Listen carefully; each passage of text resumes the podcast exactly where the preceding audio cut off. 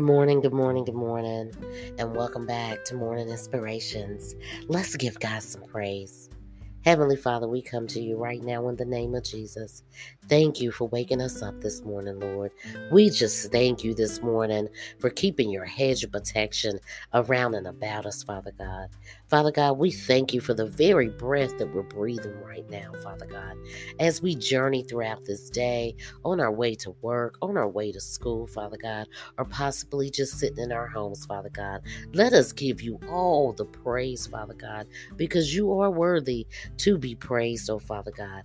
Father God, as we stand here this morning, Father God, let us be righteous unto you, Father God. Make our crooked ways straight, Father God. Straighten our path, Father God, and bring us out of the darkness into the light, oh Lord.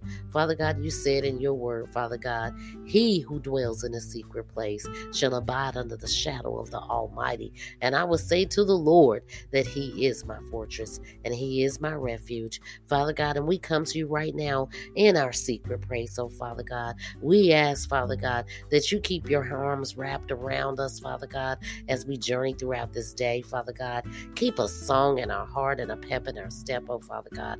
Father God, give us courage to walk through this day, Father God.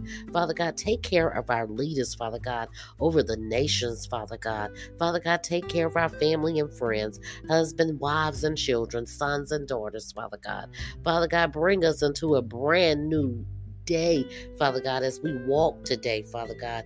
Renew in us a righteous spirit, a clean heart, and a clean mind, Father God.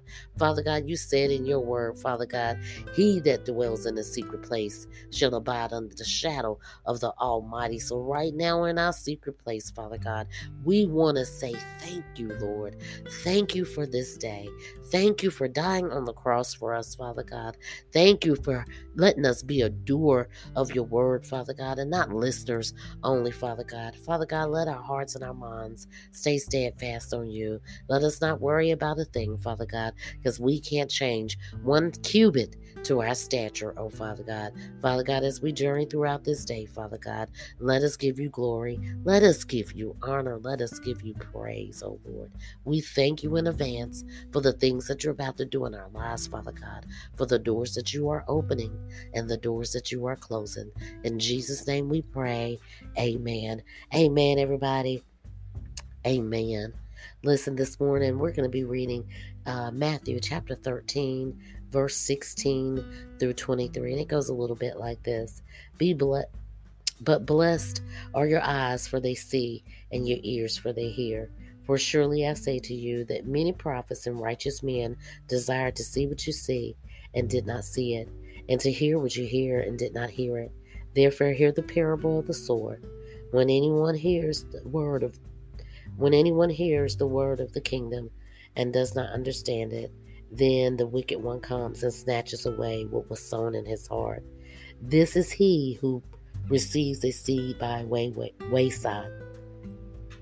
But he who receives seed on stony places, this is he who hears the word and immediately receives it with joy. Yet he has no root in himself, but endures only for a while. For when tribulations and persecution arises because of the word, immediately he stumbles. Now he who hears receives seed among the thorns is he who hears the word, and the cares of this world and the deceit, deep deceitfulness of riches choke the word, and he becomes unfruitful. But he who receives seed on good ground, he who hears the word and understand it, he indeed bear fruit and produces some a hundredfold, some sixtyfold, and some thirtyfold. Guys, take that with you. Make sure that you're sowing good seed in your heart, not just with tithe and offering, but giving God some glory, giving Him some praise, giving Him some time. Put your nose in your word. Carve out some time in your day, whether it be on your lunch break, whether it be a chapter, whether it be a scripture, or maybe it's just a word that you can walk around and carry with you throughout the day. This weekend, we celebrate uh, the rising of, on the third day of our Lord and Savior. We celebrate the death burial, resurrection of our Lord and Savior Jesus Christ. Think about all the wonderful things that He died on the cross for us, that we no longer have to endure. Think about all the things that He's done, that He gave so unselfishly. So if He can give to us unselfishly, surely we can take 15 minutes out of our day, five minutes out of our day, even 10 minutes out of our day to stop, think, and listen. And even if it's just reading a sentence, and carrying something out of that sentence throughout your day, every day, that's a great way to start. We all start with little crumbs.